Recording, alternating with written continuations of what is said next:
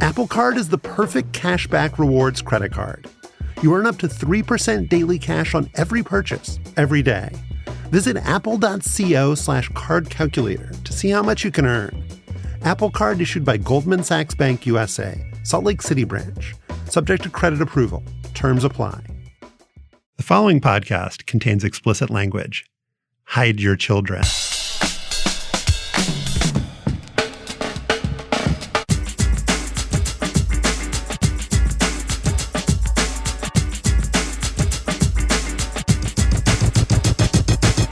I'm Josh Levin, Slate's national editor, and this is Hang Up and Listen for the week of April 5th, 2022.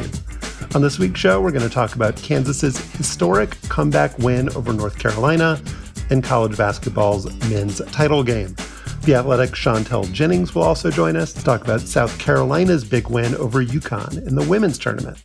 And finally, we'll talk about Eric Church's decision to cancel a sold out concert to go to the Final Four and when watching sports trumps social obligation. I am in Washington, D.C., and I'm the author of The Queen and the host of the podcast One Year, also in D.C., where we are recording this after midnight because we care. It's Stefan Fatsis. He is the author of Word Freak, A Few Seconds of Panic, and Wild and Outside. Hello, Stefan. Hello, Josh. How's it going? I'm awake. I'm awake. with us from Palo Alto, California, taking advantage of uh, the Pacific time zone.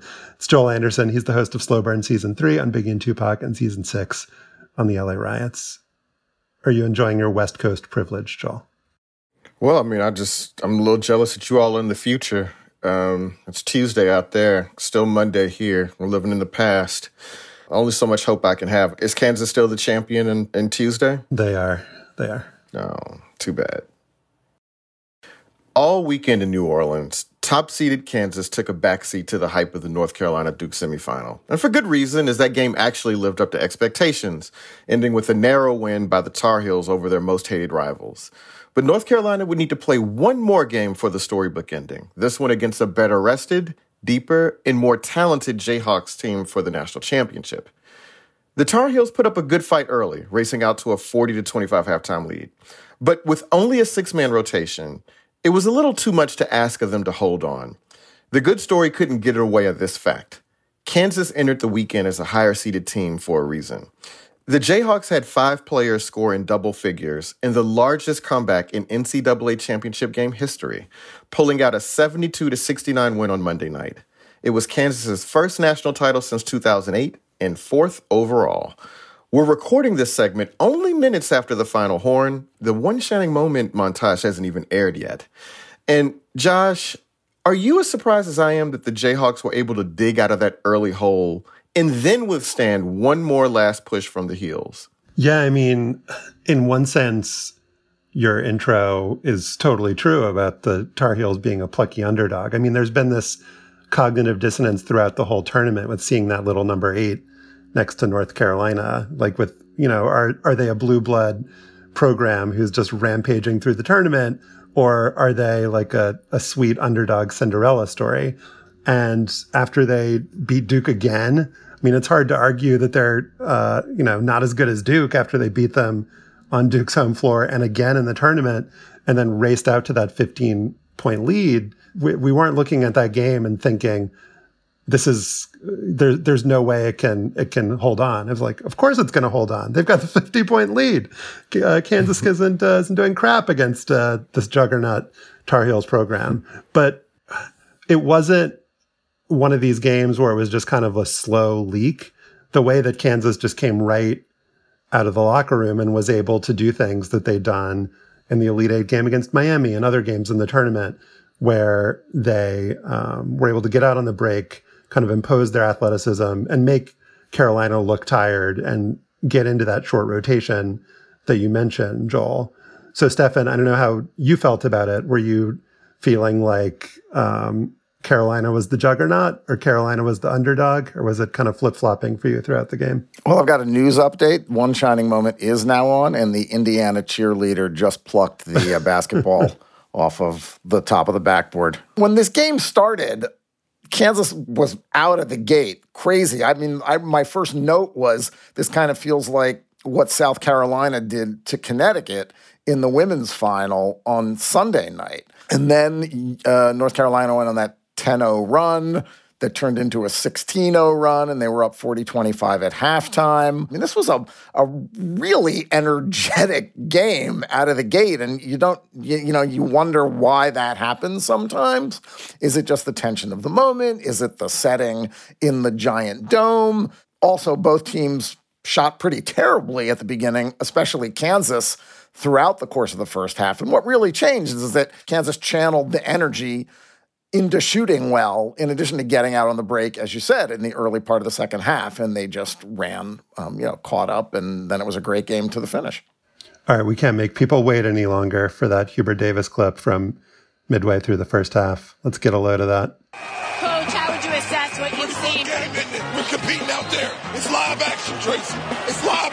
There. I thought we were nervous at the beginning, then we started to settle in. We got better defensively. Now we're attacking the basket. We're ready to go. Are you okay with how Bacot is right now? He's doing terrific. I'm so proud of him. I told you, 52%, him on the floor. It's good news for Carolina basketball. Thank you. oh, thank you, Tracy. Hey, it's live action. It's live action. It's hard to tell in the early moments after a game like this, Joel, but do you feel like it's live action, Tracy, is going to stand the test of time as a forward phrase? Uh, of course not. Uh, nobody's going to remember this. Uh, can you remember who won the NCAA championship in 2014?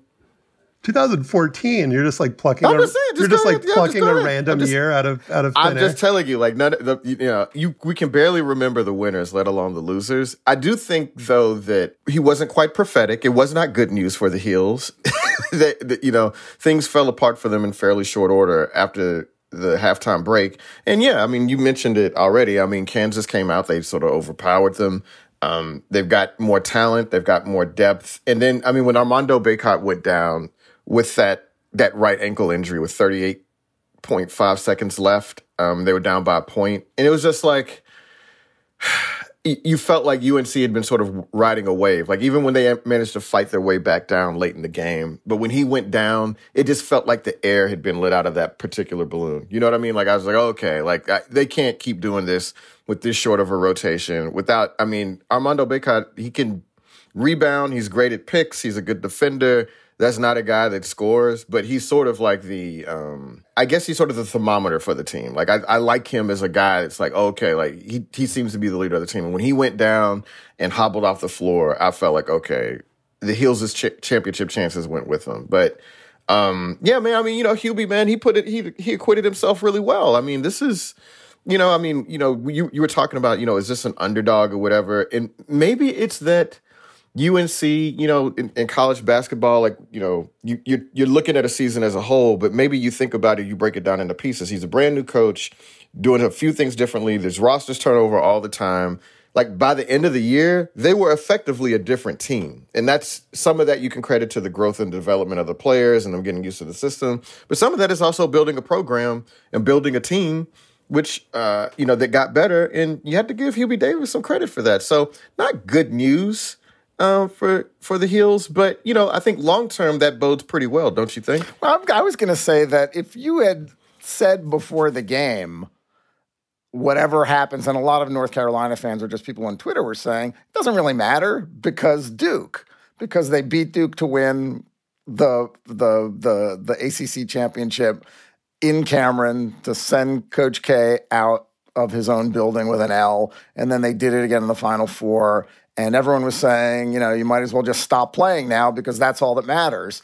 That was a good take before the game. After this game, eh, maybe it wasn't such a great take. Mm. Um, but I do think if you if you compare the range of feelings that Carolina fans are experiencing, the high versus the low, the high was much much higher, beating Duke in the semifinals.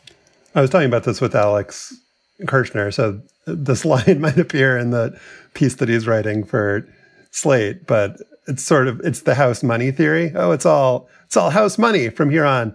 This game where you blow the biggest lead in championship right. history, it's like if right. you take the house money, light it on fire, and then your house lights on fire. uh, it it really is putting the the house money theory to a serious test. I mean, I'm looking at the box score now. And there is a scenario in which, I mean, like a, a pretty clear scenario in which Carolina wins this game. Just like one shot, Kansas misses, and one shot, Carolina makes. And if that had happened, these are the lines in the Carolina box score. This would have been the winning, the winning numbers for the team. Bacot three for thirteen, RJ Davis, five for 17. Caleb Love, five for 24. Mm. They shot 31.5% yeah. from the field and somehow still managed to score 69 points. I mean, they had 55 rebounds to 35 for Kansas. And I would, if we go back and watch the game again, I would imagine that on that three for 13 for Bacot, some large number of those messages were just like him throwing the ball to himself off the backboard. Um, and so, some, Moses Malone. Yeah. Some some of that is understandable, but like Love and Davis were kind of hot and cold throughout the tournament and throughout the season, um, and and they were just you know cold in this game. And that's that's the thing about a tournament where you have to win um, all these games in a row the the pounding kind of caught up to Carolina. I mean, Bacot's ankle just gave out mm-hmm. at the end of the game, and also even if you don't, if you're not talking about um, injury, let me get on my hobby horse here. The thing oh. that's just like pissed me off so much throughout this tournament, and um, I just I don't understand is fouls in college basketball. For the longest time, Joel and Stefan, I've just accepted it and not questioned it. But what even is the point of fouling out? Like, what does that achieve or accomplish? Like, there's no other sport uh, that I can think of where it's like, if you get a bunch of like false starts in football, they don't kick you out of the game. If you foul a guy a couple times in soccer, they don't kick you out of the game unless you get a red card. And there's a mechanism for that in basketball. Like if you're committing flagrants, they you can get you out of two, the game. Right. I guess the are you saying that a flagrant is the equivalent of a yellow card? Yeah, but well, they, but so, kick you out in track if you do false starts. I mean, that's not yeah. maybe and that's closest. stupid. That's really stupid. Um, but but so throughout this tournament, like in the um, Duke UNC game, Mark Williams gets a couple fouls in the beginning of the game, and it just like completely destroys the game for him and for Duke. I mean, I wasn't happy that Duke lost, but it's just it's it was stupid. I mean, in this game, you get into a situation where at the end of the first half, they just like both teams are basically like trying to get off the court without their guys picking up more than two fouls. And so you have Leaky Black is like out for most of this game, who's the best defender for UNC. And I just don't understand how that serves any purpose. It doesn't make the game better. It doesn't make the the game more fair. It's just stupid. It hasn't every big championship game of our lifetimes, for the most part, I would say, been determined by foul trouble in one way or another? I feel like that happens in every tight college championship game or, or like the final four. I mean, it, you could really say the whole tournament, right? But especially the games that we're paying most attention to, I always feel like fouls – and foul trouble end up playing an outsized role in the outcome of the game. Well, so yeah, I mean, I mean it should be a college basketball championship game should be the most offensive to Joel Anderson of anyone in America because it is. it's determined by mm-hmm. who just yeah. like randomly makes the most three pointers yep. and who yep. the refs decide to call fouls on that game. Right. Um, and we can we can't eliminate the like capriciousness of three pointers, but like five fouls is too few. Um, coaches sitting guys who get two fouls, I think, is dumb. But uh, you can at least kind of understand. You the, say the that until they get it. the third foul before the halftime. Yeah, but like, know? and then and then it's like, oh man, why did they leave him in? You why did they leave him in to get a third foul? It's you know? just it's it it just takes away. Like you go into the game so excited about like these matchups, and then just like guys randomly just like pick up fouls that are just like touching a guy on a rebound. It's not even like a hmm. serious foul. And then like the whole game is like totally changed. I hate it, Stefan. Yeah. Um, can we talk for a second about how Kansas? I mean, I agree. I mean, and there's so many touch fouls in basketball, and it's just it's stupid. Um, can we talk for a second about how Kansas was like basically an NBA age team um, because of the pandemic? And I really hadn't thought about this much, but the the increase in the number of players sticking around um, just made this roster and other rosters in this tournament, and on the women's side too, um, much more like old time college basketball rosters. Uh, Kansas is Mitch, Mitch Lightfoot, 24 years old, sixth year student. Remy Martin, 23. Um, Jalen Coleman Lands, 25 years old. Same age as Devin Booker. Yeah, I think Agbaji is pretty old. That's a good point. And it's also the like weird sweet spot in college basketball that you have to hit where you can't recruit too well.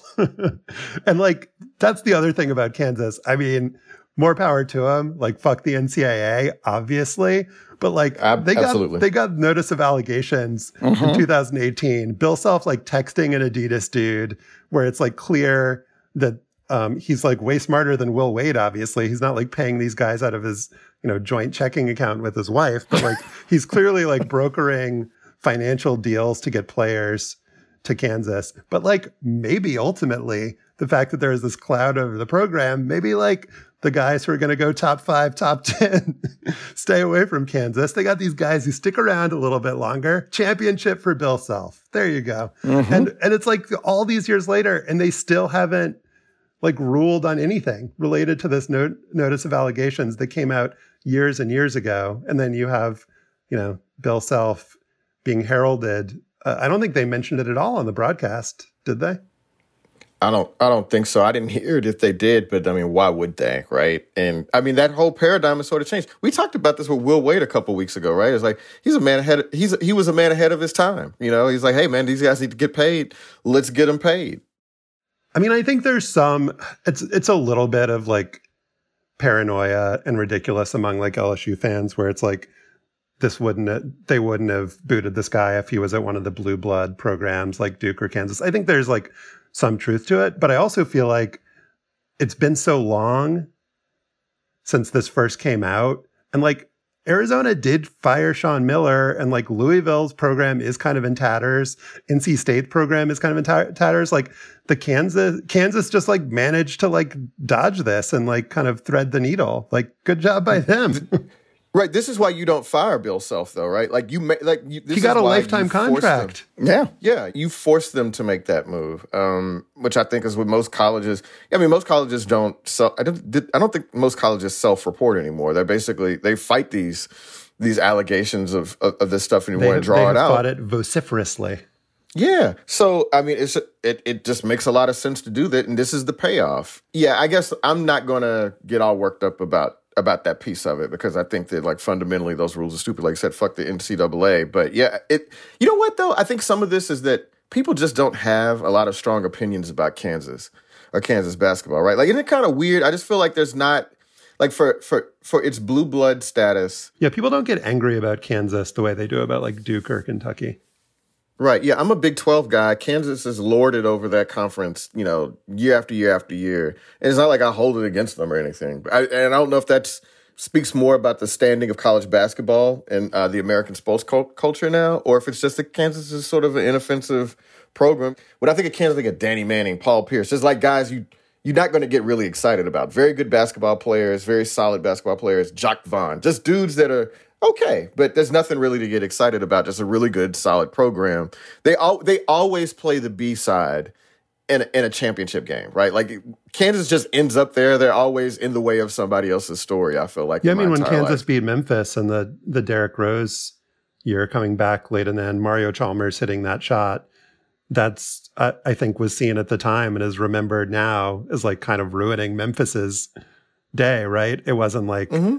Kansas. I, I'm I'm I'm sure uh, a Kansas fan would disagree with disagree, this take, yeah. but I feel like with the national storyline there was like, wow, that was really Memphis's uh, game That to lose, sad, and they yeah. sure did lose it. Well, it seems like building that kind of a program is a safe way to also avoid the kind of uh, antipathy and scrutiny that might come with being one of the hated programs. Um, and Kansas has that nice font on their uniforms for the for the for their name and, and the names of the players on the back. I like that font. Seems like a delightful little school and campus. I don't have any, you know, problems with Kansas. I'm gonna, I'm gonna just say this because Josh, you couldn't name the 2014 NCAA champion, and I can't either. I, I don't know, was it Wisconsin, Duke? I think it may have been Duke actually. I just googled it. Wisconsin. Yeah, keep guessing. It's never Wisconsin. It's never Wisconsin. Kentucky? No, they Was lost. Kentucky with Anthony Davis? lost though. You're, you're halfway. Go ahead. Kentucky lost. Was it North Carolina? No, Oh man, who did Kentucky lose to that year? Was that that was the team with the tw- The, the Harrison twins, I think. Um, okay, just tell It who was it? UConn. Oh, was that the team with Shabazz Napier? That was the like kind of bad UConn team that just yeah, it was uh, a bad UConn team. a team that was decimated by NCAA violations. The coach gets, if I remember, yeah, I mean Kevin Ollie gets fired in, in you know in a blaze of allegations and sues the school. So yeah, I mean it just I mean it all goes back. But the point is, nobody is going to remember this championship team. You watch, unless you go to Kansas, unless maybe you're like a Big Twelve obsessive. It's going to be like that Duke UNLV game in '91, the semifinal that Duke knocks off that that number one rated UNLV team with Larry Johnson and Stacey Augmon, and people are going to forget that there was a championship game after it. I guarantee it. Like I just don't think people are going to remember this team, which doesn't say anything about the quality of the game. It's a great game, very exciting, a lot of great storylines, but I just think this is sort of an eminently forgettable team, in part because Kansas is just sort of like a B side, you know. Uh, that's the end for this segment, and we're going to talk more about Coach K, Duke, and that uh, thrilling semifinal on Saturday in the bonus segment.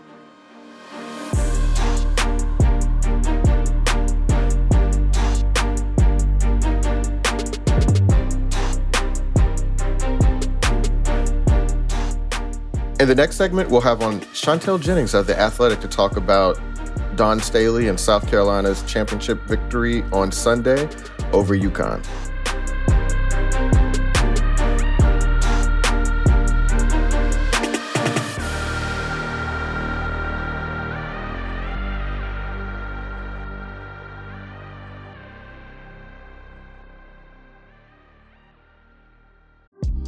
Apple Card is the perfect cashback rewards credit card. You earn up to 3% daily cash on every purchase every day. That's 3% on your favorite products at Apple, 2% on all other Apple Card with Apple Pay purchases, and 1% on anything you buy with your titanium Apple Card or virtual card number. Visit apple.co slash card calculator to see how much you can earn. Apple Card issued by Goldman Sachs Bank USA, Salt Lake City branch, subject to credit approval. Terms apply. At 8:20 p.m. Eastern Time on Sunday, a Twitter account with the name at by Joel Anderson wrote, "South Carolina about to punish these girls." Prophetic Twitter account. The Gamecocks didn't just beat the University of Connecticut 64 49 in Minneapolis for the school's second women's college basketball championship in the last six seasons. They crushed them. South Carolina had by far the two most dominant players on the court, Aliyah Boston and Destiny Henderson. They dominated the glass. They shut down UConn's star player, Paige Bueckers. Chantel Jennings of The Athletic was at the sold out Target Center. She joins us now. Welcome back, Chantel. Thanks for having me. Good to have you back. All right, let's start with the game. This was an ass kicking. South Carolina never trailed. It raced out to a 22 8 first quarter lead. UConn never got closer than six the rest of the way. On TV, anyway, it felt like, you know, like a foreordained first or second round mismatch. Did something go especially right for South Carolina and wrong for UConn? Or was South Carolina just that much better? I mean, they did finish the season with a record of 35 and 2, and the two losses were by a combined three points. I would say yes and yes. South Carolina was the better team. They've been the better team all season. They've been the number one team wire to wire. They never trailed. They were the better team. They deserve this national championship. That said, you know, UConn lost one of its post players earlier in the tournament, Dorka Juhász, to a broken wrist. I think she could have made a difference in this game, specifically in that margin of on the glass that you mentioned.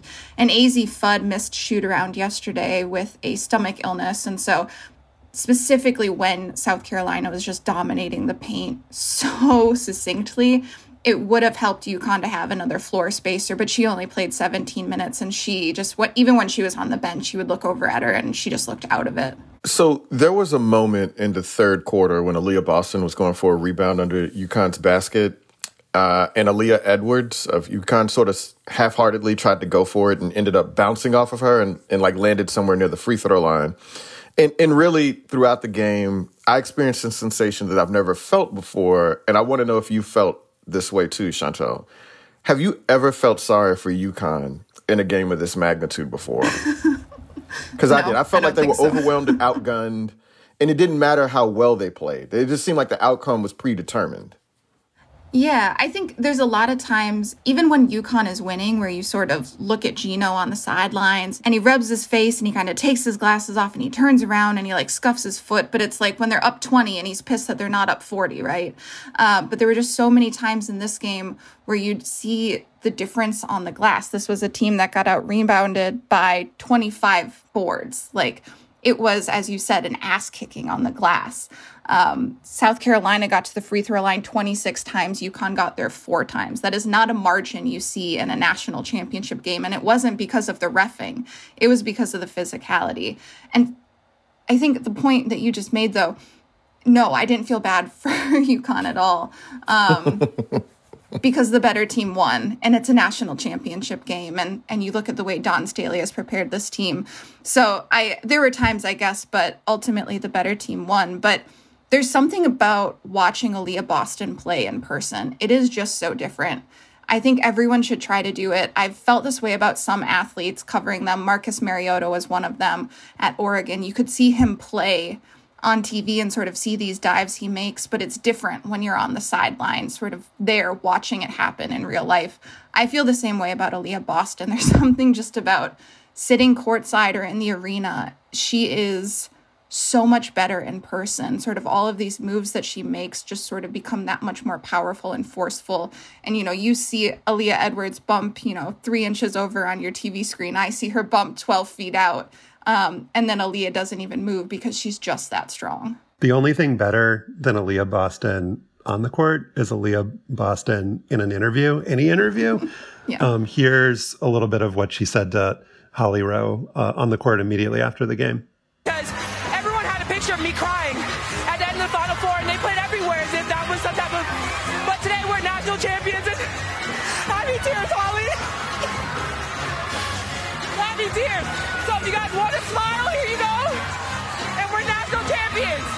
When you hear that, you miss seeing the props. Uh, you miss seeing her do a very large uh, smile and then holding up the national championship placard. But um, she missed a putback in the final four last year, Chantel. That's what she's referring to. And there was this kind of viral image of her crying after that game that was used in promotional, like they don't promote women's basketball enough, but they certainly promoted uh, Aliyah Boston crying to, to the extent that anything was promoted. And that's the thing. Like, that's why this sport is so compelling. It's such a great television product is that you have these storylines of teams and players coming back year after year. And Aliyah Boston is coming back next year too. Um, I, I, presume, unless she goes pro yes, early. Um, so just, you know, say a little bit about, uh, you know, what it means for Aliyah Boston to come back and be able to do this.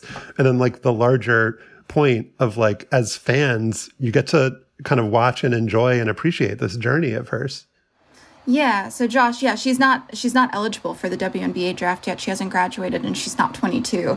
And so she's too young. And I think that's one of the things that with that audio you hear her joy and you hear her happiness, but also one of my favorite things about watching Aliyah Boston's dominance is that every time she smiles, her mouth full of braces is what you see on the TV. And then you remember, oh my God, she's 20. like she has another year to dominate at the college level. And this South Carolina team is really set to do that again. They lose a few of the key players from this run. Obviously, Destiny Henderson, who I thought was the best player, maybe the most impactful player, 26 points from the perimeter outside of Aliyah Boston.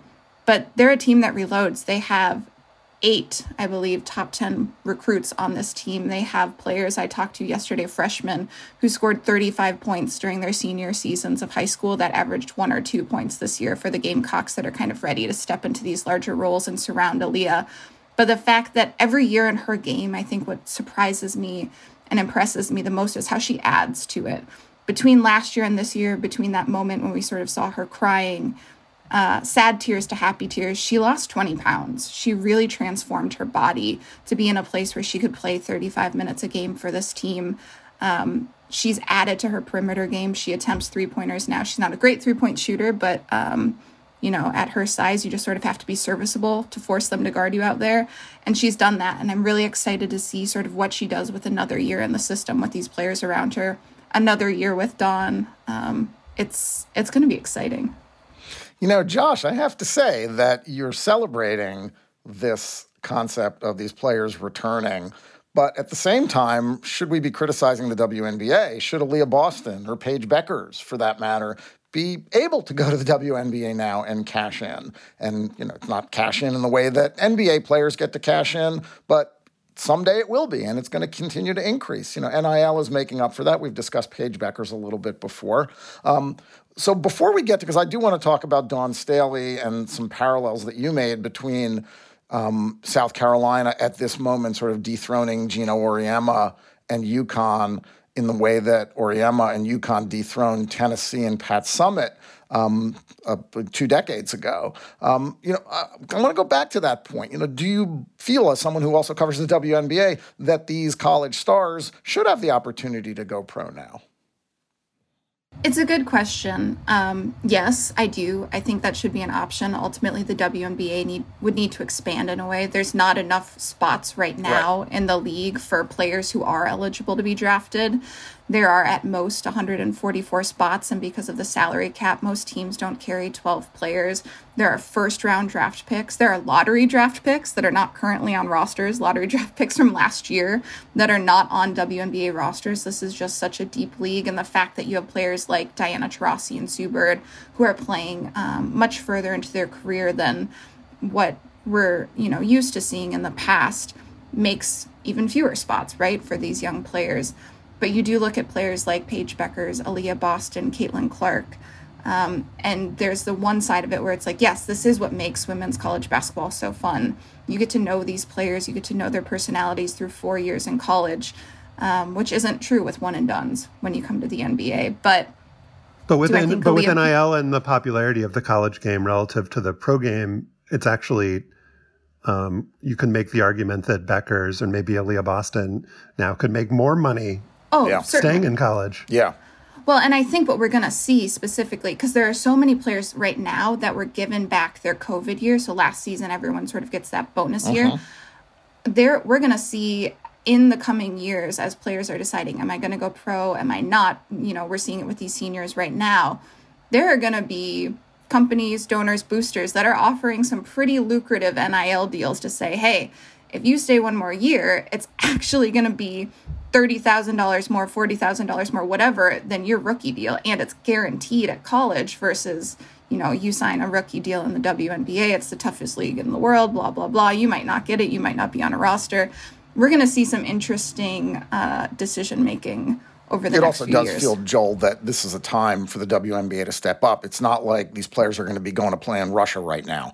That market is going to be cut off. Um, and that was one of the most lucrative markets in the world for WNBA players in the offseason. So it seems like, given the, the, the success that college women's college basketball is having, and coupled with the sort of changes in the global landscape for women's basketball, it seems pretty stupid for the WNBA not to find a way to to step up and, and start paying people. Oh no, I mean it would be great if the WNBA was paying like would would commensurate with the with the women's potential like uh, money earning capabilities, right? But I mean, that's just not what it is. I mean, I would love to see the Houston Comets come back, and you know, there'd be more spots in sports spots in the league, and they did that. But you know, I think about it like how like Johnny Manziel and Tim Tebow were like sort of college sensations, and like you can live off of that forever, like in a way that you just can't in pro sports. And I like maybe that kind of potential exists mm-hmm. here in college basketball, right? That you can just be a college legend and eat off of that, and it doesn't almost matter what you can do professionally because you can kind of create this like. Uh, uh, industry for yourself. But I actually kind of wanted to,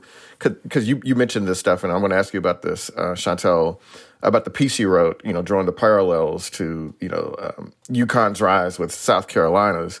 Um, that, you know, basically UConn couldn't become UConn without toppling Tennessee. And that's presumably what's happening here with South Carolina and UConn. But to me, in a way, like South Carolina is basically Tennessee, right? It has all of the resources and fan support and proximity to great prospects from like DC to Atlanta. That that footprint, like you can win there. They've got the money. They're a big name school, and that any school that wanted to be what Tennessee used to be could have done it if they had just hired the right coach and put all the resources into it. Like SEC schools can. SEC schools can do this with almost any program. They they dominate in track and gymnastics and everything else. And so it just seems like you know, basically what South Carolina has done is just taken the place of Tennessee in a way.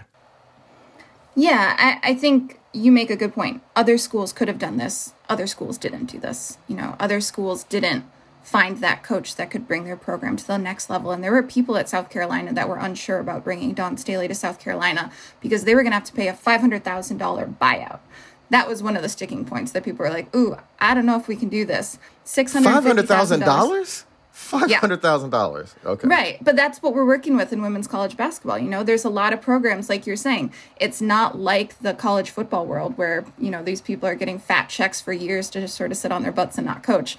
Um, but it's just a lot of schools could have done this, but South Carolina did do this. But I think you know my point with writing that was more about you have to take down the dynasty to become the new dynasty, and and Geno Auriemma is 68 he's not going to coach forever. Dawn Staley also says the same, to be very fair. She says, I'm not going to be 68 coaching. I'm not going to win 11 national titles because I'm not going to coach long enough to win 11 national titles. I don't know if I believe that 100% because I know Dawn Staley and I know that she's pretty competitive. And I'm like, well, what else are you going to do at 68?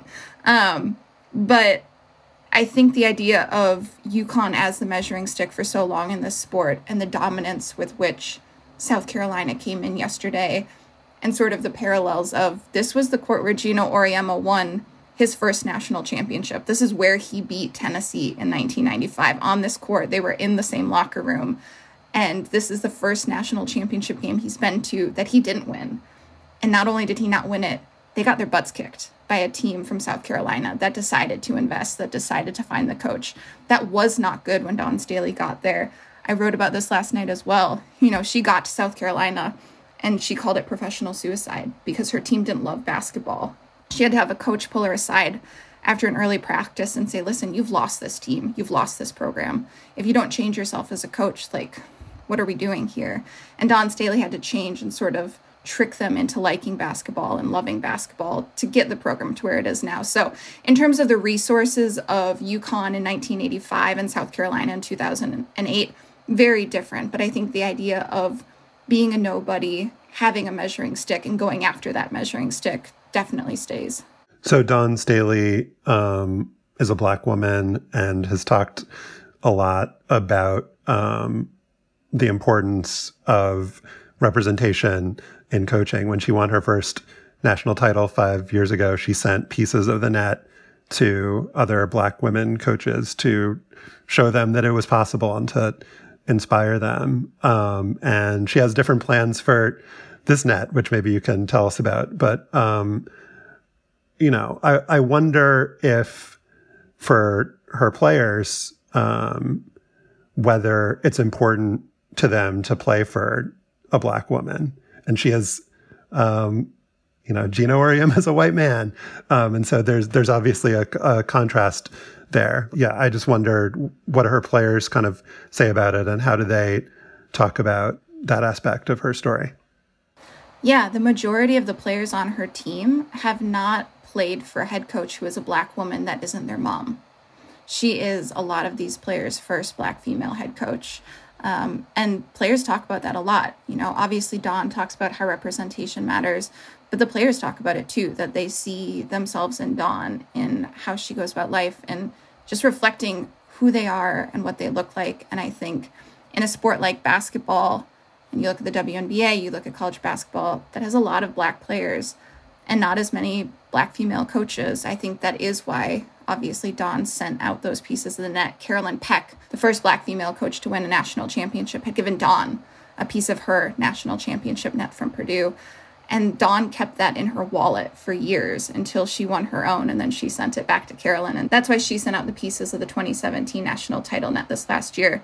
Yesterday, after, you know, after the game, she had the net around her neck and she was asked, Well, what are you going to do with this one since now um, all the coaches, all the black female coaches in the country have a piece of your 2017 net? And she said, Well, there's black ma- male coaches who didn't get it. And she had thought about sending those pieces out in, in the last batch, but didn't. And she also said, and to black sports journalists because those are also people that I don't think are getting sort of the opportunities or they're getting overlooked in ways. And so the ways that she represents people, the way that she looks out for people, she represents a lot to so many people, her players, her fans, you know, I think even reporters in the room.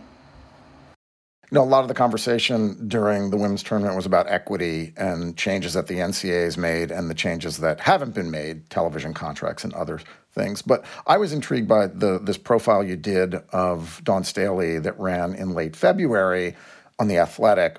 Um, in which you talk about her most recent contract negotiation. And it reflects, I think, like a bigger and broader change in some ways. South Carolina had extended the men's coach, Frank Martin, at a rate of about $3.2 million a year. Staley's contract came up and she wanted it to be equal. Um, and she got it. And the message I think that that sends to her players and to her fellow coaches is as important as winning a national championship in some ways. Absolutely. It was an interesting time because she had been at the NCAA tournament and I asked her about this. You know, she had spoken up about the inequities in the sport at large. And then she gets back from San Antonio. They lose in the Final Four and it's time to start contract negotiations. And she's like, I can't be fighting for this stuff on a broader scale when I have the platform I have and not do it in my own backyard. I have to have these personal fights so that other people can have these personal fights. And I think the thing that's most unique about this is that we see Dawn Staley speaking up in all these ways. It's not a natural position for her. She's a very quiet person. She's a very reserved person. She's always been that way. This platform uh, is not something she has sort of willingly stepped into. The spotlight is not something she always enjoys, despite really, you know, I'd say performing well there and, and leading really well there. But when she went into that contract negotiation, it was with the implicit decision of I need to do this so other people can do it. This isn't just about me. This isn't just about South Carolina. This is about everyone that follows. This is about the other coaches that follow. This is about the other black female coaches who aren't going to get this shot. I need to show them how to do this or when they get here how to do it. She asked her agent to stand down in that and actually hired an attorney to specifically fight for equal pay. This wasn't just about basketball. It was it was about equal pay and I think you know, this is again one of these things that steps beyond the basketball court as a woman, as, you know, myself. Like that means something when you see other women fighting in that way. So, South Carolina won six tournament games by average of 23 points. Didn't trail in three of the games at all and barely trailed in some of the others. Um, lost two games by a total of three points. So, all that said, the most inexplicable result in women's college basketball this year has to be that loss to Mizzou, right? Like, I mean, South Carolina's lost to Mizzou because I, I was just looking up like how how did they lose to that team? Like, I just don't. It doesn't make any sense. And Mizzou was without their best player, who averages a double double. It was yes, that was very inexplicable. They had gone through the preseason where they beat five top ten teams. They come into the SEC conference opener you're like, oh, Mizzou. Like, I wasn't going to watch that game. Why would I watch South Carolina Mizzou? It's probably on like a Thursday night. I have better things to do. I'm going to make dinner. I don't need to watch South Carolina go trample Mizzou by like 60 points. Get a text from my editor like, hey, you probably want to turn this game on. Um, and there's some history there as well. But, you know, they also lost to game, Kentucky, who lost to Princeton in the NCAA tournament. the Kentucky so Prince, that lost Princeton to Princeton. is the national champion, then. Is that what you're saying, Josh? the Kentucky that beat South Carolina and the Kentucky that lost to Princeton, to me, two different Kentuckys. But no, the the South Carolina Mizzou game was, uh, you know, I talked to Aliyah after that game and I said, "Is that a wake up call you guys needed?" She said, "I'd like to say no because I don't like to lose, but I think it was a reminder that we can't overlook anyone." And I do think, obviously, in the second round, South Carolina did not look great against Miami, but Dawn even said yesterday, you know, and this goes back to the idea of her speaking for more than South Carolina, speaking for more than just herself and her team. You know, she looks at that Mizzou loss, at that Kentucky loss as good. Not for them, but good for the game. And as a player, she would have never said that. But as a coach, she's saying, you know, it's good for the game when the number one team gets upset. It brings more eyes to the game. It's good when you have a team like Kentucky that comes in as a low seed in a conference tournament and runs the table and beats the national you know, unanimous pick for the national championship in the championship game. Like all these things are good for the game. And so I those losses were pretty inexplicable, but I think especially now it's probably easier to say with a national trophy in hand, but Dawn Staley is thankful that they happened and she sees it as ultimately a good thing for the women's basketball game. Do you know what I call it when um, Mizzou beats South Carolina?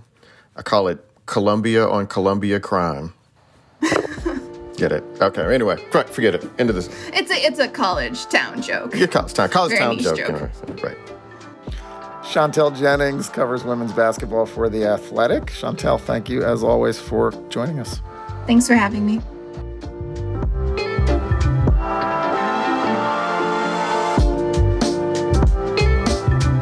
Coming up next, we'll talk about when it's okay to skip friend and family obligations to watch sports the way that that country singer did over the weekend.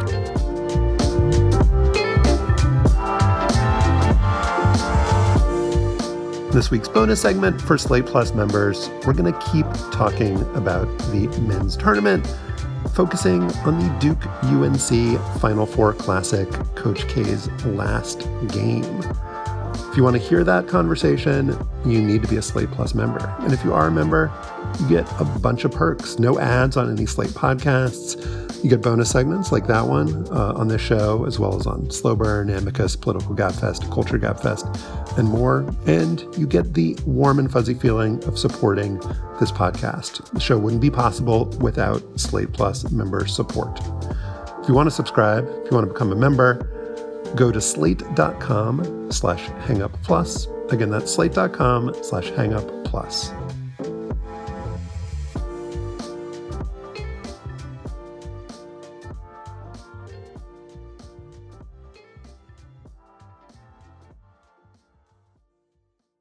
With the Lucky Land slots, you can get lucky just about anywhere. This is your captain speaking. Uh, we've got clear runway and the weather's fine, but we're just going to circle up here a while and uh, get lucky. No, no, nothing like that. It's just these cash prizes add up quick. So I suggest you sit back, keep your tray table upright, and start getting lucky. Play for free at LuckyLandSlots.com. Are you feeling lucky? No purchase necessary. Void where prohibited by law. 18 plus terms and conditions apply. See website for details. Last Tuesday, the country singer Eric Church sent a message to his fans. This Saturday, my family and I are going to stand together to cheer on the Tar Heels as the team has made it to the Final Four, he said. As a lifelong Carolina basketball fan, I've watched Carolina and Duke battle over the years, but to have them match up in the Final Four for the first time in history of the NCAA tournament is any sports enthusiast's dream. Come on, Eric. This is our this is our job to set the scene.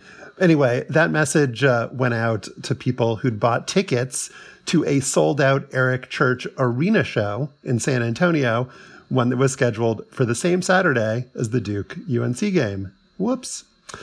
This is the most selfish thing I've ever asked the choir to do to give up your Saturday night plans with us so that I can have this moment with my family and sports community, Church wrote.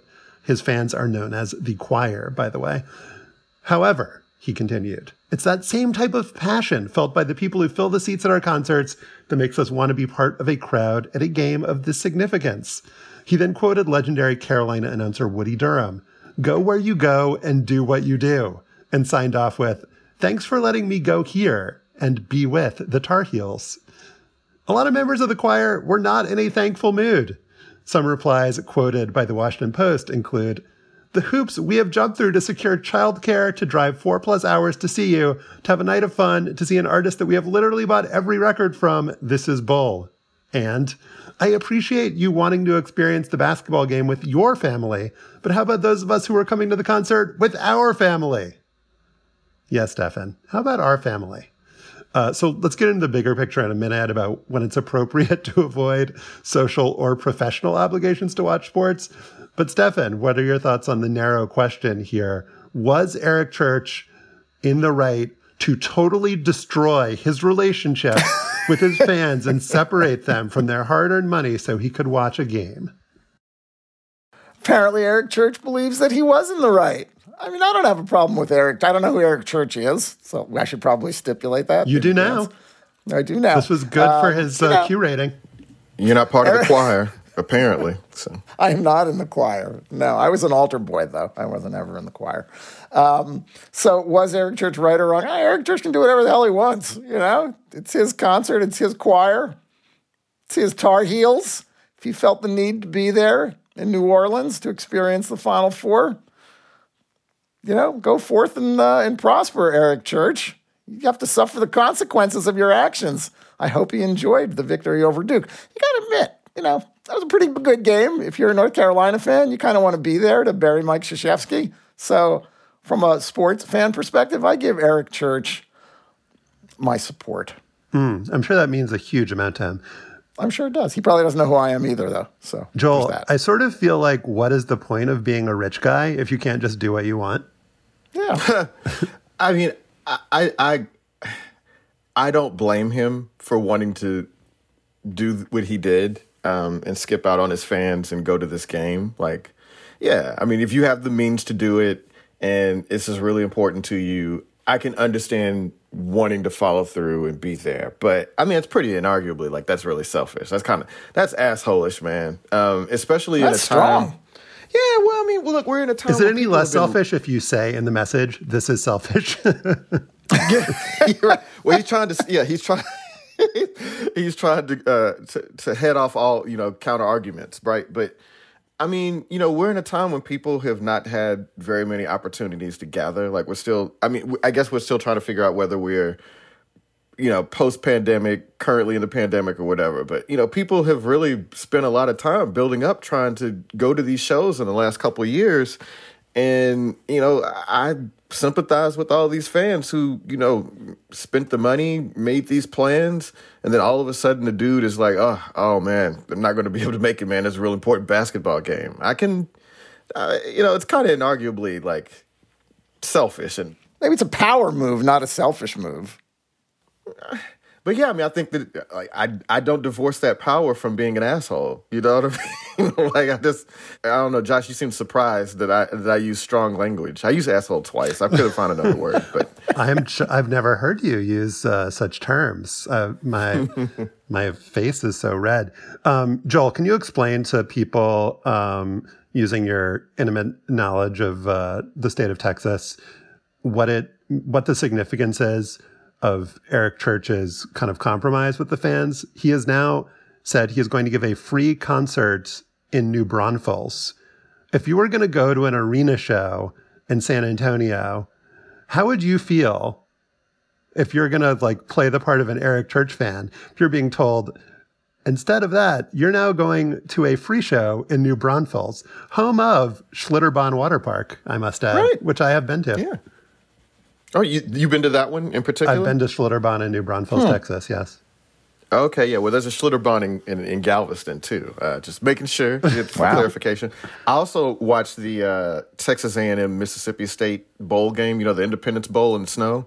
Yeah. I watched it from a Johnny Carino's restaurant in New Braunfels uh, on New Year's Eve in 2000 or 2001. So I've got mem- fond memories of New Braunfels as well. It's not a bad town. It's like it's it's a little bit more of a thing than it used to be 20 years ago. So I mean, look, man, you know, New Braunfels kind of has a special place in Texas. It's like, you know, I think it's like you know, Texans, you got and country music fans, you all let me know. I don't know how how close Gruene Hall is to New Braunfels, but I know that this is somewhere near like that. Like I know that Gruene Hall is like a big pilgrimage type place for country music fans. So I don't know, maybe this is going to be near there or something. But no, of course that doesn't make up for it because again, if you're going to make this whole deal of going to a concert and you're going to go to San Antonio, well, you get to be in San Antonio. You get to go to the Riverwalk. You get to go to, you know, uh.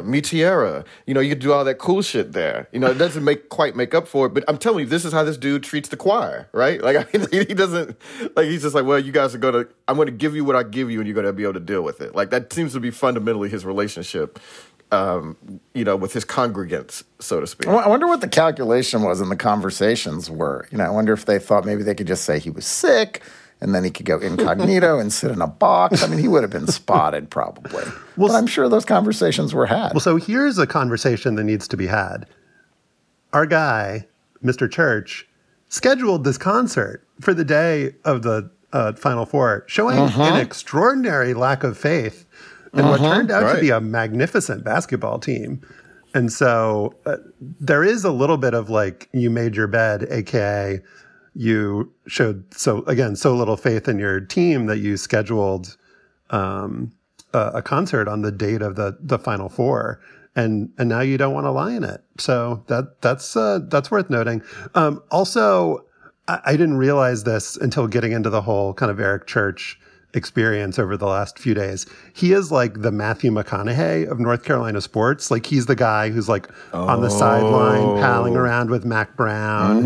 And like he's Is just like Toby Keith of North Carolina, if you will, too? I mean, he's just known as like the celebrity for North Carolina sports. And there's like McConaughey with with Texas is kind of the most uh, notable example. But it it sort of would it, it maybe would have been bad for his reputation in another way if he didn't go to the game. Um, No. You think people would miss? I mean, maybe I'm maybe I'm underestimating how big a deal Eric Church is. You think people would have looked around at the game that Saturday night and been like, "Man, Eric Church isn't here. He No, you're right. down You're tonight." right. You're right. I retract. I retract. It would have been. It would have been bad for his self conception. Like there is something extremely. Arrogant is too strong a word because I actually don't have particularly strong feelings about this, and I don't want to pretend like I do. But maybe it. Maybe the word is hilarious. Like that somebody would just like think of themselves as like so important to the game and like w- would want to like intrude in that way because it is an intrusion, right, Joel, to like just like be everywhere around a team and like think that they want you there. And maybe they do want you there, but it's like pretty presumptuous to feel like my place instead of in the crowd is like on the sidelines and like, you know, to have a special and exalted place. But like I want you to respond to that, but also I want you to answer if you uh, if and when you become a billionaire uh, and one of the world's most famous celebrities, are you going to be that guy for TCU? No, no way. I mean, look. First of all, I mean, you, do, do you think Armando Bacot knows who Eric Church is? He may have to know who he is, is because of his proximity to Yeah, the maybe they have like a PowerPoint. Caleb bef- Love has ever listened. Maybe to they have like a PowerPoint before the season, just like explaining you need to pretend like this guy. Our, Right, Paolo right. Banchero was actually asked about him in a press conference and said, which made him maybe the most beloved Duke player ever in my mind. He said, "I don't know who that guy is, but more power to him," or something, something to that effect. Yeah, man, just like like trying to be very man. politic about it.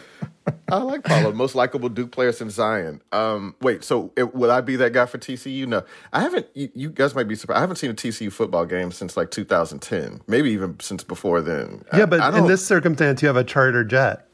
Yeah. No, I don't. I mean, I, I guess I'm trying to figure out a circumstance. Like maybe if it was the Rose Bowl, like I guess, and maybe this is sort of equivalent to the Rose Bowl, right? Like when Oh, that yeah. year the TCU made to the Rose Bowl. So it would, if it was something like that, and I had the means, would I skip out on everybody and all my obligations to do it, or are you just asking me would I do it just because I could? Would I be that guy? Would I become? Would I become Matthew McConaughey? Would I become Toby Keith, Will Ferrell? You know, uh, Michael for- for Irvin, TCU? Uh, since you're a former player, maybe that's a better analogy. Yeah. Just like we're welcoming, you know, this is a new era of TCU football. We're really welcoming the old players, and it would just mean Some of the so greats. much. It would just mean Yeah. so much for you to be on the sideline in purple every I game. I would be embar- I feel like I find that a little embarrassing, to be honest. Like I just don't think anybody would. Ca- I, you know, this is just me. My fundamental. well, you have more of a place world. on the sideline than uh, our our guy Eric Church does. You belong there more Oh, I'm, than he does. I'm, I'm sure of it. I'm sure of it. Although he may have given more money. Well, that's, I'm what, sure I'm, that's what that. I was I'm thinking, sure Joel. If you donate enough so that the Yeah. Joel D. Anderson Athletic Center at TCU becomes a reality, you'll have a permanent sideline pass. Yeah, I, I, I, I give them money every year annually. Okay, so I, you know, I do a little something on, for my scale. All right. The Joel D. Anderson laundry bin in, in the athletic laundry room. Stefan, do you have any um, small scale Eric Church equivalents in your life where you've uh, gotten in trouble with the Fatsis choir for uh, you know going to a softball game or something? I don't know what what what's the Fatsis version of this? Well, I almost. I thought that uh, timely. I thought that the first uh, opening day of softball season was going to be last Friday uh, in my in my over fifty league. Last Friday was my birthday. Fortunately, opening day has been postponed, so I got out of that, and we were able to go out to dinner as a family. I think I probably would have gone to the game. You know, opening day, you can't miss opening day. Oh no, you can't miss opening day. Yeah, we could have had dinner on Thursday. It would have been fine. Um, I went back and looked at my own wedding date to see if it conflicted with any big sports events. It was March 2nd, 2002. And indeed, it was the final of the Atlantic Sun men's basketball tournament. Oh man. Florida Atlantic beat Georgia State 76 75. The Big South men's final was that day. Winthrop with a big uh, dancing win over High Point. and there were the quarterfinals of the Horizon and Patriot League tournaments. I had wondered about a few people who couldn't come to the wedding, who didn't make it. Didn't put two and two together until now. See, something there. I mean, well, hold on. I mean, you, Josh is asking all the questions. What about you? Have you ever done something like this? So, I mean, I know you would do it for LSU because I that would actually be pretty cool. You would be willing to be the Eric Church. You don't even have to answer that question. But have you ever done and skipped out and been a selfish asshole like uh, Eric Church did his congregants? Have you ever let down 10,000 of your biggest fans, Josh, to go to a I definitely event? watched the LSU Florida game, the one with like the remember the fake field goal uh, on on fourth down at the end of this was like a classic like weirdo Les Miles game where they did the fake field goal where the ball bounced on the lateral. No one would remember this except except for me. Uh, I, I definitely remember watched that game on television at a friend's like wedding party. Um, but in the years since, and this is like a big difference between me and you, Joel, I have gotten like so into DVR that like I went to a wedding this past fall, put the phone in airplane mode. And that, that's the advantage of like living in a part of the country where Mhm. absolutely no one could give it less of a shit about the team that I root for. And so it's like not like anybody at the wedding was like, wow, we're going to go sneak off to watch a little LSU uh, Auburn. Like nobody cares. So I was able to just watch the game in, uh, in peace uh, later that night or the next morning. I don't even remember. But Joel, since it's so important to you to be like texting with people and like on Twitter, Twittering. during the game, like I don't, you're not into watching things after they happen. So that's like not, that's not an Oh, option yeah. for you. You're like, this, you're the guy who like this would be a real conflict for. Well, you know, so I actually was thinking about if I'd ever been in this situation because to be honest, I couldn't think of a time that I'd missed something in my personal life for a sporting event. Like I just, I just have not done that. Like that's just tends to be something I. um Because your personal You know- life takes a backseat to sports. I was thinking about this. I was just like, you know, I missed game one of the 2001 NBA Finals to go to dinner with a coworker who later became my girlfriend. Well, I was unable to miss a 2004 Astros game to get to my friend's bachelor party, and I said I would remember that forever, and I actually have. Like, I never, I, I thought maybe like I was sort Because you had to cover it for the AP. Yeah, I had to cover for the AP. I could not skip because Roger Clemens was on the mound, and you couldn't miss a game when Roger Clemens, Clemens. was pitching. Fucking Clemens. Ruining people's lives. And I just, I, I still feel guilty about it. I remember thinking like I was so mad that night, and uh, and I was like, I'm pretty sure I'll forget about this, but I didn't. But I, you and were you've right. never watched a baseball game since that day. I never watched a baseball game today. But you know what? And, and you'll be you'll be proud to know this. This is actually not a surprise. I went to a wedding in 2011 in Grenada, Mississippi, for a friend. And do you know what was happening that night and why I skipped out on his reception with another friend in there? The LSU Alabama game, the nine to six game. Nine to six Um, game, baby. The nine to six game. the nine to six game that night. We watched it in, in his hotel room that night. So uh, yes, I Wait, actually how, how early done- did you skip out on the reception? I was there long enough to eat dinner. I don't think we skipped like dancing and stuff like that. You know. What uh, what lasted longer in in the number of years of the marriage or the number of field goals in that game? Five field goals. Well, the, the see the see the relationship lasted a little under two years, so More field so I think there were more field goals. There were more field goals in that game. Yeah. So there are all these sorts of stories, and this is like a persistent message board topic of like, why do people schedule weddings in the fall during football season? And Stefan, you dug up a whole bunch of stories about Yeah. people getting married, Chiefs fans getting married during the Super Bowl, et cetera, and so forth. This is like a topic that comes up constantly. Yeah. Um, the Bengals fans who scheduled their wedding uh, for Super Bowl Sunday this year, and the story, this story ran in advance, so they were all very excited. And one of the lines in the piece is um, for people to be able to come and have like a black and orange wedding, and people to wear their Bengals gear and be comfortable and happy, leaving them with a lasting memory they'll carry the rest of their lives. That's right, of the Bengals losing on our wedding day. Well, the, Be- the Bengals fans who schedule a wedding during the Super Bowl get much more of a pass than Oh, yeah, Eric I mean, Church is- scheduling a concert in the Final Four. Like, who could have imagined? We asked on our Facebook page, and a bunch of people wrote in with their own stories. Uh, Andrew Neuhauser, as a Michigan State fan, I missed its Final Four game against Duke in 1999 because I was scheduled to work as a grocery bagger that night. If I could do it, Oh, Eric could man. probably show up to work too. Fair enough. Maybe my favorite one was Andrew Manzo. I missed out on game seven of Rangers Canucks because I had to attend a church council meeting where Oh, we were hiring a new organist. I listened to the last five minutes on the radio in the parking lot of the church. I love the specificity. You got to hire Yeah. the, you got to hire the new organist. It would be it would have been even better if the organist went on to like work for the Rangers or the Canucks. We can add that in the movie version. So he couldn't skip for church, but church could skip out. Ooh. Well done. Yeah. Mike Bakoven. I know of an attorney in the mid 90s whose client had tickets to a Nebraska Cornhuskers football game and thought that was reason enough to miss the verdict of his fraud case. He was found guilty and they picked him up outside Memorial Stadium. Rumor has it a good bit of time was added onto a sentence for that little stunt. That's amazing. Perhaps apocryphal, perhaps not. Um, But, you know, Eric. Mid '90s Nebraska, though. I mean, again, that's kind of up there with UNC, UNC Final Four. That's a, that was good Nebraska football. So it- I was, it's I a was little glad to see our old friend Carmen C back uh, on the message board here. I missed watching UCLA's 13 9 upset win against USC because I took a girl I was seeing to LACMA Museum in LA. She broke my heart not too long after, and UCLA continues to break my heart to this day. Touching. All right, Stefan, World Cup fi- World Cup final. We'll say 2026. Mm-hmm. The U.S. playing mm, England. We'll say England rematch of the 2022 group stage game. Mhm. And out of nowhere, on that day, an event comes up in your life. Maybe your daughter uh, is getting married at a very young age. She better fucking not be.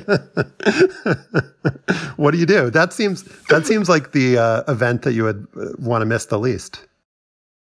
Yeah, that that probably would be the event. That, but we have control. I would pain now, now. having been through the Eric Church experience, I'll be checking the schedule for when the, you know to schedule my daughter's wedding.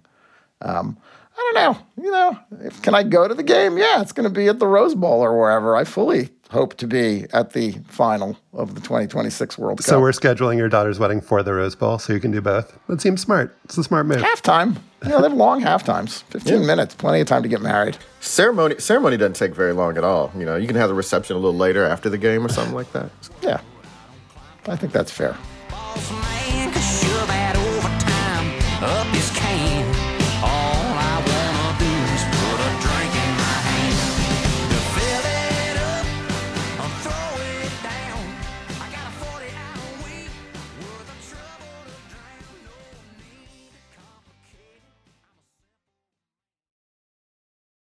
And now it is time for after balls and my uh, mention of what was going on while I was getting married in 2002.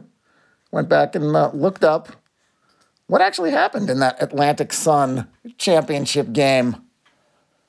Florida Atlantic beat Georgia State 76 75. I would have skipped my wedding to watch that game. the AP Ra- Raheem Brown had 19 points and eight rebounds first Atlantic Sun championship for uh, Florida Atlantic.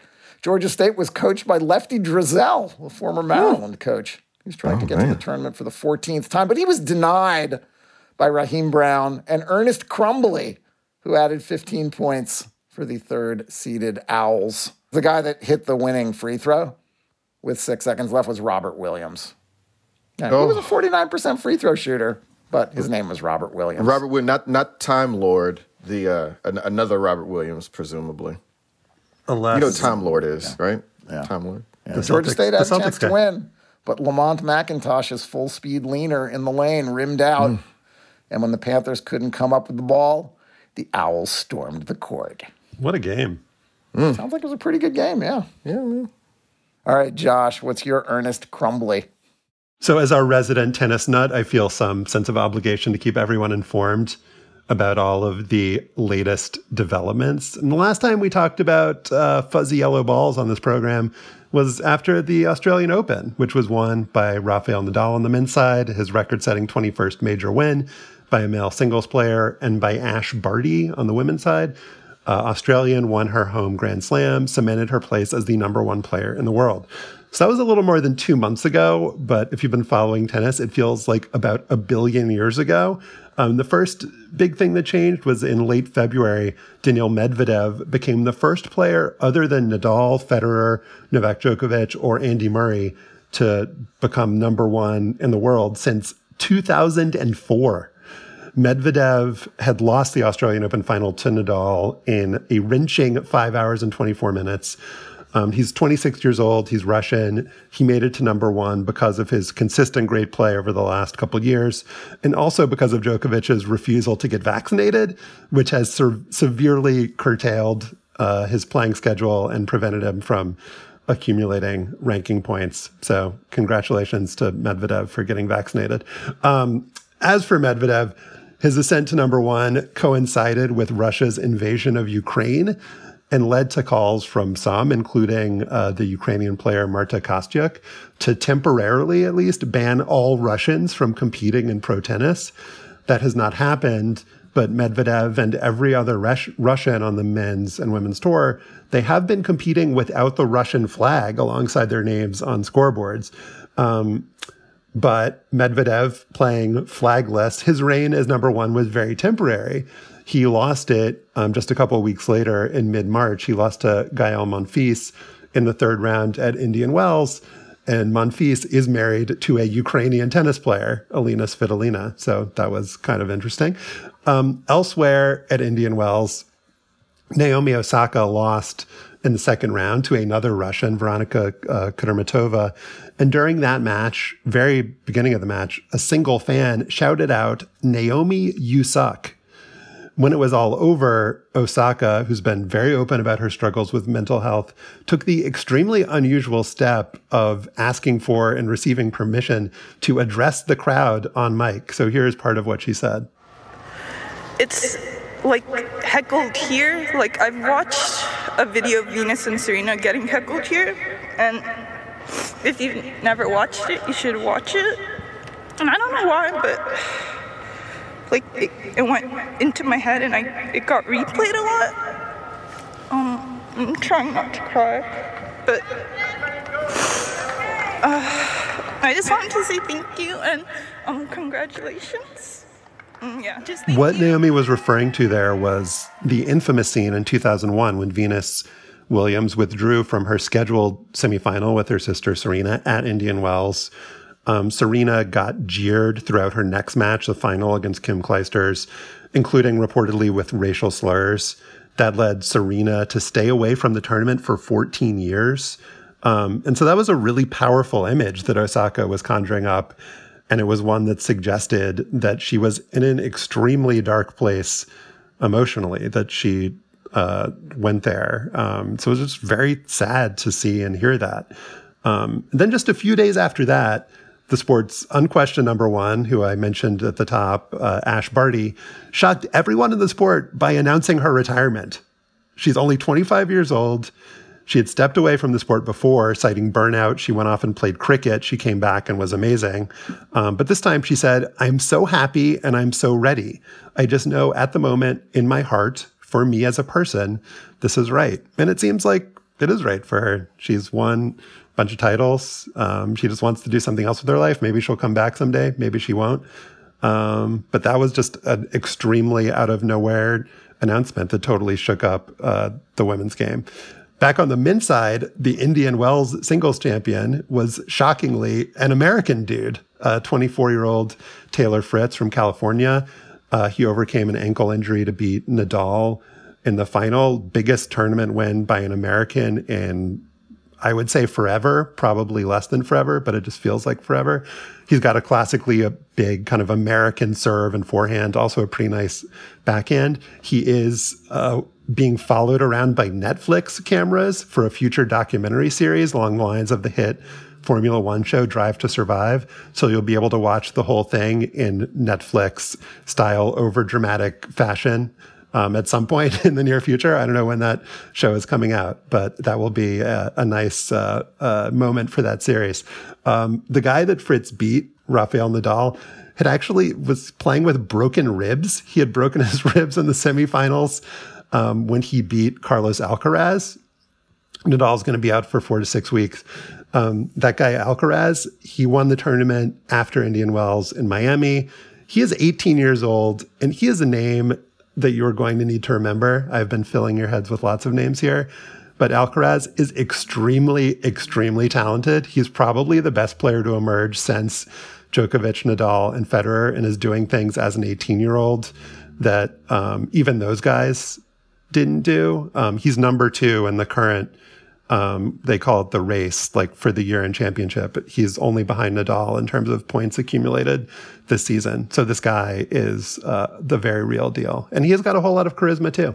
Um, and the women's champion in Miami, Miami was the same as the women's champion in Indian Wells, and that is the new world number one, Iga Swiatek of Poland, uh, who is only 20 years old.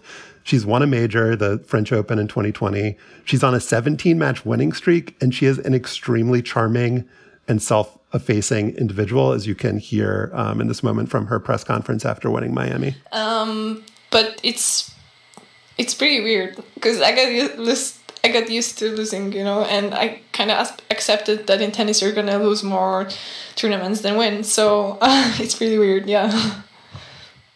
Uh, so Iga, you got to get used to winning, my friend. Um, and who did she beat in the Miami final? Naomi Osaka came back from that really sad moment in Miami to kind of race through the tournament. Only lost to Swiatek. I mean, she lost in straight sets, but like to make it that far was really impressive. And then what was Osaka saying about herself and her goals after uh, Miami? This is uh, Ben Rothenberg had this on his, his Twitter, a transcript. By the end of this year, I would love to be top 10. By next year, I would love to be number one, back to number one. Then she says, Oh, that's a big statement. Close to top five. Erase that, top five. You know what? I'm going to set that goal. Top one. Yeah, number one. In conclusion, tennis. I, have who can you think of another um, inarguably great athlete who is as open about their vulnerability, like, you know, mentally, psychologically, outside of Naomi Osaka. I've never heard anybody even talk like that. You know what I mean? Like in pub in public. Can you think of anyone? Since I was trying to edit myself and and mostly failed, but I didn't include that like a, another kind of notable thing to happen in the last couple tournaments is Nick Kyrgios has sort of come back and reemerged as uh, a force in the men's game. And he and Osaka have talked in, in recent weeks about how they see a lot of um, each other in each other. Um, and he's a guy who's talked very openly about his struggles and has like lashed out in a way that's made him, I think, less sympathetic to a lot of the public than Osaka is. But they definitely kind of relate to each other and see e- each other and each other again. So Nick Kyrgios is, is, is a Naomi Osaka level champion athlete, then, right? No. okay. Well, see, that, see, I think that was sort of the difference, right? Because when Yeah. you actually have reason to believe that you should be number one, she should be number one in the world, right? Mhm. And for somebody to be that good, that bulletproof, and to be like, ah, I don't know, maybe top five, maybe top ten. I'm really struggling. Like, you know, I've I've just never maybe. I'm sure that I'm I'm I'm not applying my my knowledge. I mean, I guess Simone here. Biles would probably be the the equivalent. And it only happened when it happened, though, with Yeah. Simone Biles, right? So Yeah, and in gymnastics, I, I mean, Biles has had a, a pretty long career by gymnastic standards, but Osaka is still really young. I mean, she could be. uh, I mean, if she chose to play it, uh, I, I mean, there are a lot of different paths here. Ash Barty retired at 25. Serena, I think, has not officially retired, and she's you know 40 at this point. So Osaka could be on this journey for more than you know another decade if she wants to be. That is our show for today. Our producer is Kevin Bendis. To listen to past shows and subscribe or just reach out, go to slate.com slash hangup and you can email us at hangup at slate.com. And please subscribe to the show and rate and review us on Apple Podcasts. For Joel Anderson and Stefan Fatsis, I'm Josh Levin. Remember Zelmo Beatty, and thanks for listening.